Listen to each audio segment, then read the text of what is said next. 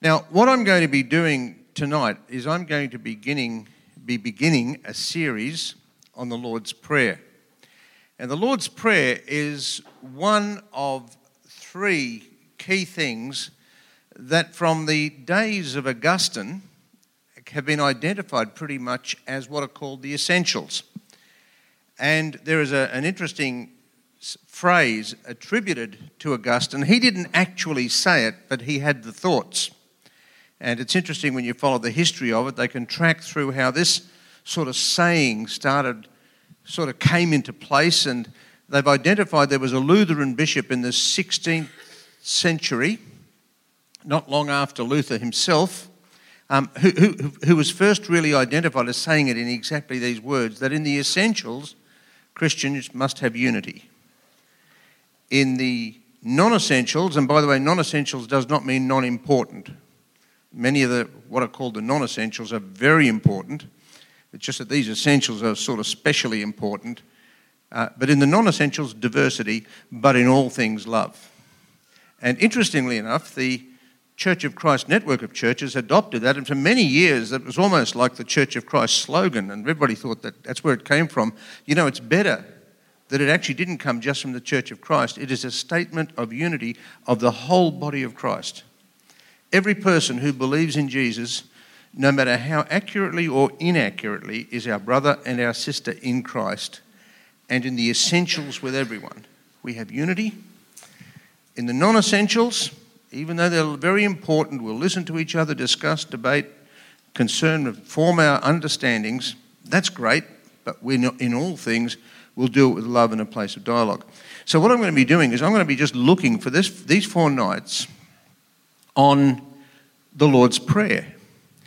Now, the Lord's Prayer, many people, uh, modern Christians so much for these days, people have stopped memorizing things, but people of my generation, the Lord's Prayer was sort of kind of like you just knew it. You said it, and you said it all the time. And often it didn't mean anything, it was just a lot of words that was sort of spiritual, and it sort of got a bit debased. But if you, uh, what's the old saying? Familiarity breeds contempt.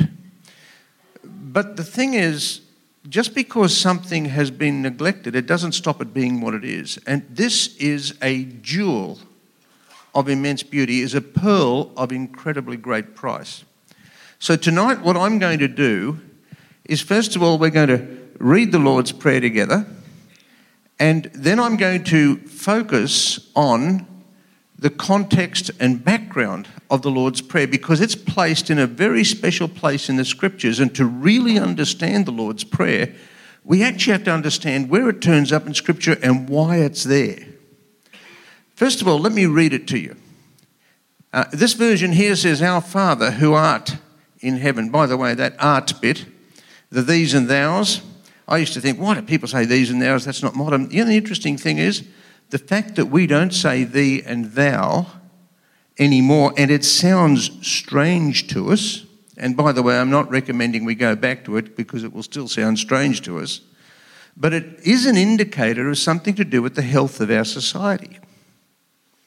Uh, who studied French? Okay, if I use the French tu, that's very intimate, isn't it? Vous if I'm speaking to somebody I don't know, I will still say vous and it's singular. But if you are somebody close to me, I would call my wife tu. Right? But somebody I'm just meeting, I would say vous. And it's, it's, it's what's called the intimate singular pronoun. Thou is the intimate singular. For thou art great. When we speak of God like that, speaks of an intimate closeness to God but now we just say you, and it's sort of at a less reverent distance. I'm not recommending we go back to it, but I'm saying there's an invitation from God for that kind of closeness, just in the way the language is used. Our Father who art, A R T, you don't say, we say you are, we say thou art. That's the form that indicates that the intimate singular is being used. Our Father, you, the intimate one, close to me in heaven, Hallowed be thy name. Thy kingdom come. Thy will be done. There's all the intimate singular on earth as it is in heaven. Give us this day our daily bread and forgive us our trespasses. as we forgive those who trespass against us. And lead us not into temptation, but deliver us from evil. Amen. Now, that's the form of the Lord's Prayer that comes from the Gospel of Matthew. The thine is the kingdom bit, that was added later, and it's a traditional thing, and we'll talk a little bit that, about that as we go along. The interesting thing is that the Lord's Prayer is found in the center of the Sermon on the Mount. And this is interesting because the Sermon on the Mount is kind of like Jesus' inaugural speech. You know, when somebody gets up to start something, they come and say, Now, this is the policy statement. So the Sermon on the Mount is kind of like Jesus' policy statement. He says, Every single thing that I'm going to do, you have to understand in terms of this agenda. This is what I am putting into effect. And that's contained in the Sermon on the Mount. Matthew chapter 5 to 7, three pages. Three pages. You can read them, you can gloss over them, it's amazing, but they are profound, intimate, world changing three pages. Barely a pamphlet. The Lord's Prayer is at the center of the Sermon on the Mount. One way that has been represented in recent years has been to show the significance of something being at the center of something. There's the Lord's Prayer. The Lord's Prayer begins with the Beatitudes, starts with an expansion on what Jesus called the greater righteousness than the Pharisees. In other words, you've got to be better than the Pharisees. And he explained how that related to what we would call the Old Testament law and then the greater righteousness and piety, saying, well, okay, here we start with the Beatitudes, which is your basic disposition. Here we start to think about what's right and wrong and how we put that into place. Greater righteousness and piety, this has to do with how we approach God. All right, so I've got to get my disposition right. I have to understand how God wants His law and principles to work and agree with Him. And then I have to approach God with appropriate respect and reverence, it's then I can pray the Lord's Prayer meaningfully. It's like the scripture says who, who can come to the Lord? Who, who can climb the mountain of the Lord is he who has clean hands and a pure heart. So there's like a spiritual preparation, spiritual disciplines need to be at work in our lives as we work on developing the dispositions by which we're able to approach God. And it's not like God says, if you don't do this, uh, it's like there's something you've got to do in order to get there. It's like He's saying you need to become this kind of person in order to be able to appreciate it, in order to be able to understand where I'm at. Having done that, we then have the great, this is greater righteousness and wealth. It's sort of greater righteousness in aspects of practical living, greater righteousness and how we relate to people, and then understand that there are two ways. The interesting thing in this bit on the two ways is fascinating.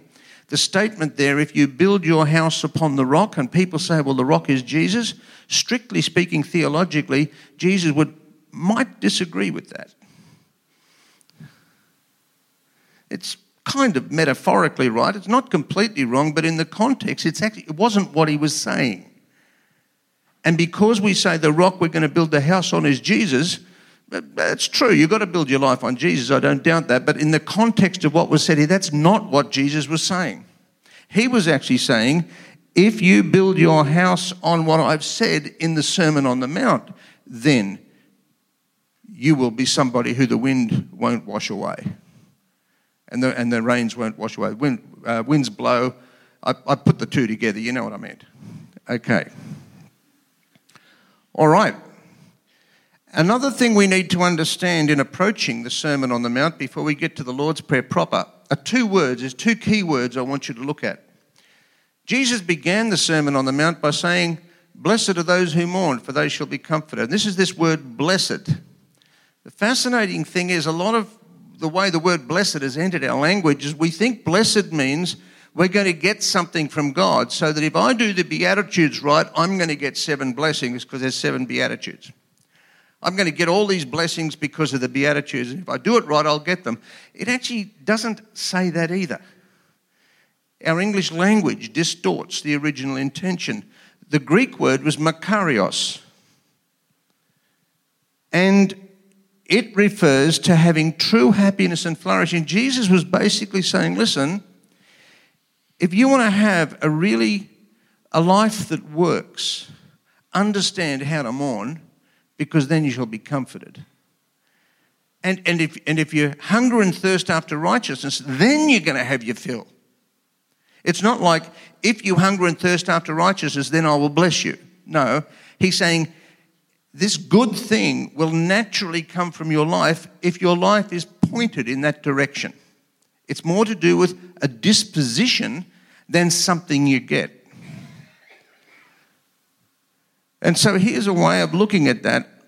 Here's the person, this is you or me. Some people think that, that if, if with blessed it means we get the blessing and the blessed will come, blessing will, is something that comes to me, whereas the actual word here means it's, it's kind of like something I become. We think of it as what I get. This is what I get to be.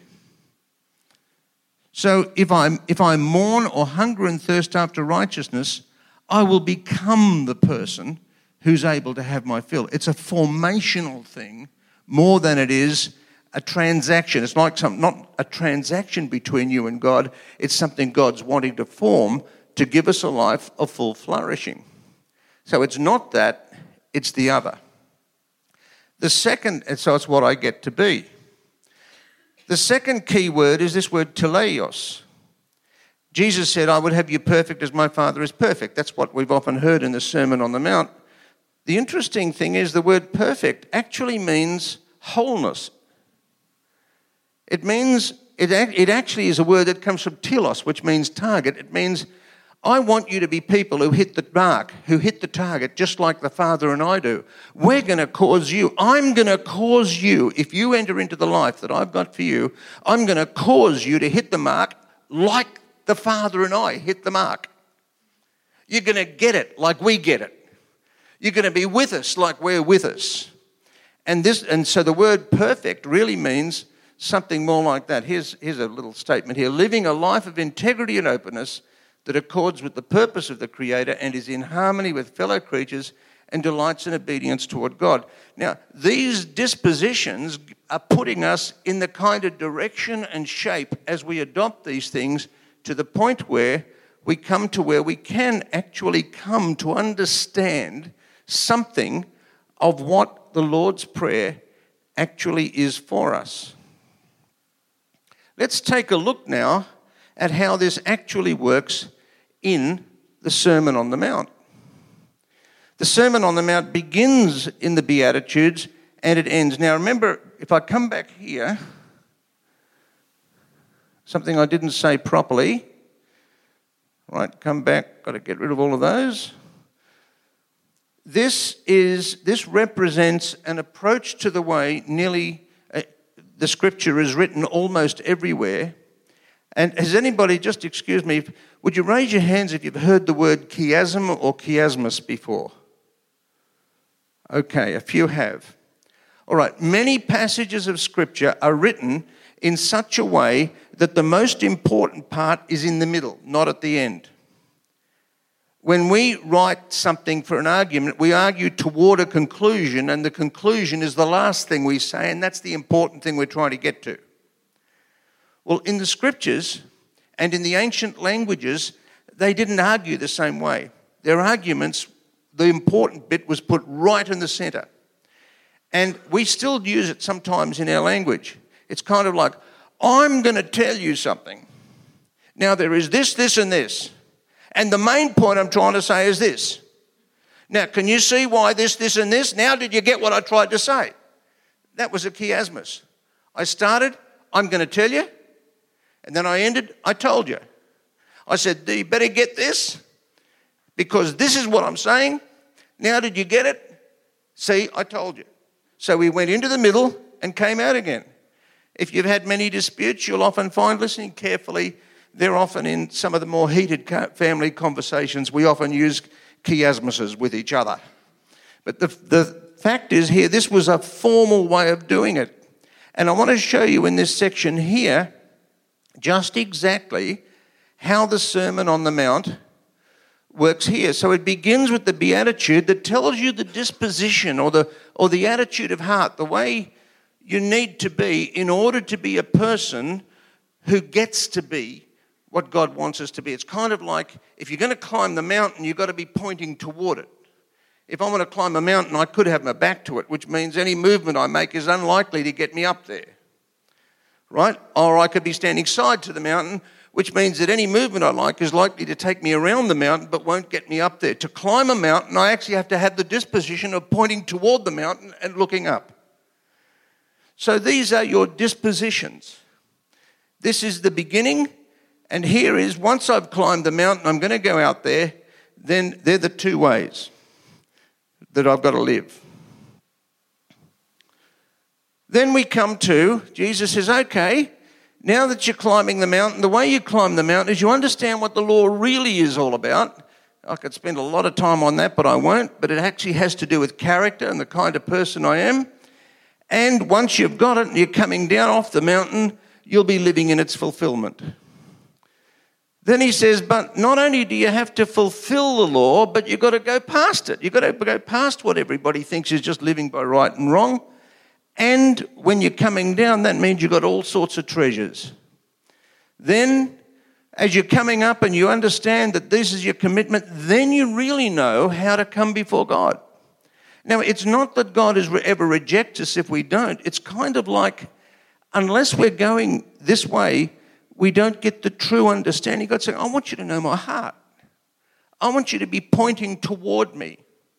I want you to be climbing toward me because I want to meet you and I want to know you. And we've got to know each other as we are because actually I created you to be what you are. And I'm really the only one who knows how fearfully and wonderfully you are made and what you're for and what life is all about. And if you could only understand how to climb the mountain of the Lord, you will come to see me and know me. And Jesus then said, Well, you've got to avoid empty prayer. Don't get prattling on. It's not like being super religious or anything. You've got to know how to come to me in a place of genuineness and reality. And then, having prepared everybody for this sacred thing, he said, Now I'll tell you what prayer is. And it's the seven petitions of the Lord's Prayer. Seven beautiful statements built into the Lord's Prayer. But it's for those, and it's not like there's an exclusion. Everybody's invited. But to enter into it and to appreciate it, you need to be people who appreciate its context. Now, we could spend weeks just unpacking the Sermon on the Mount, which is one of the most amazing things that are said. But here is this beautiful nugget right in the middle of the Sermon on the Mount. Now, I can't say any more about the Sermon on the Mount now because we're now going to take a look at the Lord's Prayer itself. And then I'm going to give you a few thoughts on that, and that will end tonight. And what I'd like you to do, if you're going to come back next week and you're going to listen to some more about these things, what I'd like you to do when you go home, read slowly through the Sermon on the Mount. Read the Lord's Prayer and read it slowly. These things cannot be appreciated quickly. And I'll just give you a few little nuggets from the Lord's Prayer to meditate on before we go. But, uh, and then we're going to get into it in greater depth next week. Now, the Lord's Prayer itself, there it is as we know it. And here we've got the for the kingdom, the power, and the glory are yours now and forever. And the interesting thing is that is not part of the Sermon on the Mount, so I won't be dealing with it in this series. Uh, it's a gloss that was added, and if anything, it relates to Second Chronicles chapter 9, verse 11, if anybody wants to look that up. It's not unscriptural, it just simply isn't part of the Lord's Prayer as it appears in the Gospels at all. Um, I think it's a lovely thing to say and a lovely way to add to it because it certainly does reflect a lot of the purpose of the Lord's Prayer, but strictly speaking, uh, in a disciplined way, it's actually not part of it. Okay, let's take a look now at what we're going to do. The Lord's Prayer itself is also a chiasmus. And these things are all over the scriptures. And it begins by praying for our Father in heaven and ends for a prayer to be delivered from evil. In other words, God, you're my Father, the devil is not. And that brackets the entire thing. And it's interesting that in the prayer for deliver us from evil, when we get into it, and we'll cover this a bit more later on when we get there, the way it says deliver us from evil has this delightful ambiguity in it, where it can mean deliver me from the one who is evil, deliver me from the corruption and the evil that is in me, and deliver me from the bad things that are happening in this world. It's kind of like this net that scoops everything. But the Lord's Prayer begins with the acknowledgement of our Father and a prayer to walk free from that which is not His will or His purpose in me, in the world, or in the spiritual powers that oppose me. It then prays this beautiful thing Hallowed be your name, your kingdom come, your will be done and opposite that, it's saying, Lead us not into temptation. Lord, let me not be drawn away from giving true honor to your name, true honor and understanding of your kingdom, and true commitment to your will and purpose. Now, look at the interesting thing about prayer as you see it so far. This is not talking about praying for things. It's not saying, keep me safe on the car. We can pray those things. That's called supplication. That's mentioned elsewhere in the scriptures. But the Lord's Prayer, when the Lord said, I'm going to teach you how to pray, He didn't teach us supplication. It's closest, if you know the ACTS acronym, closest to adoration. And it basically says, Lord, let me be the kind of person who knows how to live in a place of completely honoring you and your purpose. And Lord, let me be a person who is not seduced or pulled away to what this world wants of me. It's an interesting thing. I have a little favorite saying where I say that people people often try to make sure that Christianity is relevant to the world and not. I say, look, that's a serious mistake. We're not here to make God relevant to the world. We're here to show the world how to be relevant to God. Having said that, we've got to be understandable. And we've got to communicate in the language of people. In that sense, yeah, okay, if it's only in that sense do we have to be relevant. But the reality is, we are not here to follow the temptations and the demands of the world. We are to be a people who hallow the name of God, want His kingdom to come, and want His will to be what happens on this earth. And that's where we come to on earth as it is in heaven. And we also know that on earth we don't do things right. So we muck things up. And this is where the grace of God comes in and it's why, in order to be a people who live for the kingdom of God and who are spared evil, a people who honor the name of God and don't want to walk into temptation, We're going to say, Lord, we want it to be here on earth in the real world, but Lord, we really need to know how to walk in forgiveness. When, when I get to deal with this, this is one of the most amazing things that you unpack in terms of how we live and dispose of our lives. Remember, this is not just words we say, it has to do with the total disposition, the way our life is pointed. And then in the middle of it, it says this really amazing thing give us this day our daily bread. And the original language of that phrase has had scholars discussing its depth from the beginning of Christianity right? And I don't have time to unpack that. But basically, we can say part of its meaning is, and Lord, within that context, Lord, provide me for what I need. It means a lot more than that, but provide me with what I need so that your will is being done on earth as it is in heaven, so that I'm able to forgive those who don't do the right thing. Lord, provide me with what I need so that your name can be hallowed and so that we're not led into temptation. Lord, provide me with what I need so that I can come to know you deeper and deeper as my Father, as our Father who's in heaven, and that we can be a people who live free from the evil that is in ourselves, from the evil that is in the world, and from the evil one himself. It's an entire life agenda. And it's not something that a, a quick lecture like this can, can just throw out and do.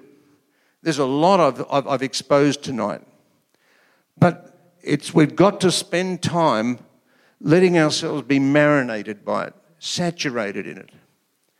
And uh, I, have known of some people who would get up of the morning, and I've, some various people, some very influential people in the history of the world, the very first thing they would do is they would get up of a morning. And by the way, please don't try to follow these things because each person has their own grace. But if it's meaningful to you, this is just an illustration. They would get up of the morning and they would pray the Lord prayer with intense, focused attention, saying, Lord, let me pay attention to every syllable, to every word, Lord. Let this be something that saturates my life. Let me live this today. It has to do with the disposition of our entire being. And here endeth the lesson. Let's pray. Our Father, who art, let me use the ancient form, in heaven, you who are intimately our Father, not my Father, our Father, who art in heaven. Let your name, Lord, be hallowed and reverenced and respected. Let your kingdom come. Let this earth be what you wanted it to be. Let this universe be what you wanted it to be. Let your will, your ways be done. Here in Bensville and the Central Coast.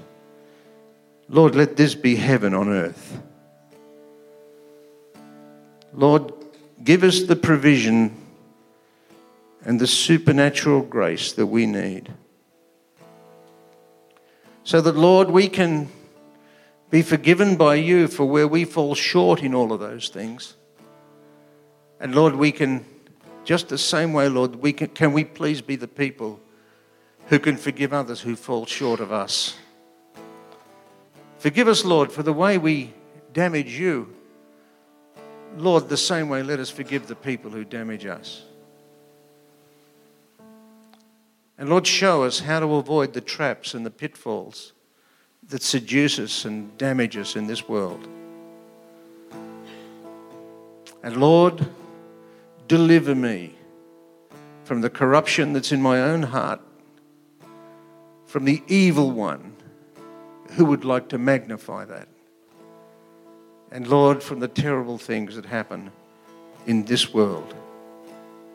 And now I'm prepared to say, Lord, that all be done, for thine is the kingdom, the power, and the glory forever and ever.